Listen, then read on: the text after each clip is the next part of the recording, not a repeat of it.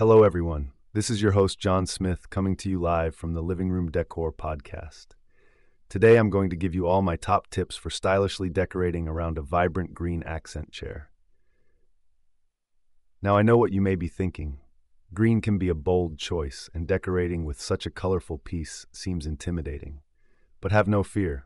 I'm here to assure you that with a few simple tricks, you can turn that eye catching emerald stunner into the true star of your space. First things first, you'll want to set the right mood by playing up those neutral tones. Surrounding your green gem with soft creams, grays, and whites allows it to really pop off the page. This muted backdrop gives your lively leaf a chance to shine without any distracting patterns competing for attention. Next, Bring in some warm woods to balance out all that cool color. Nestle your green bean among some walnut and mahogany, and you've got yourself an earthy, sophisticated vibe going. The rich grain adds fabulous texture that plays nicely off your chair's own vivid shading. From there, break out the crisp whites to make things really sing. Mirrors, vases, throw pillows, go bold with the brights and watch your green queen stand out like none other.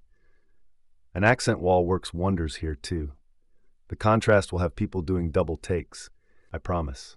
Speaking of double takes, get ready to seriously layered up those fabrics and textures. While solid surfaces might seem safe, pattern play adds visual interest that flat surfaces simply can't match. Lean into cozy knits, woven accents, and more for true decor diva status. You get the idea neutral backdrop, warm woodsy friends, high contrast pops of white, and lots of luxe layers. By pairing that punchy pop of peas and carrots with these pro strategies, you'll have folks green with envy over your green throne in no time. Happy decorating, folks! Tune in next time for even more tips and tricks. This is John Smith, signing off until then.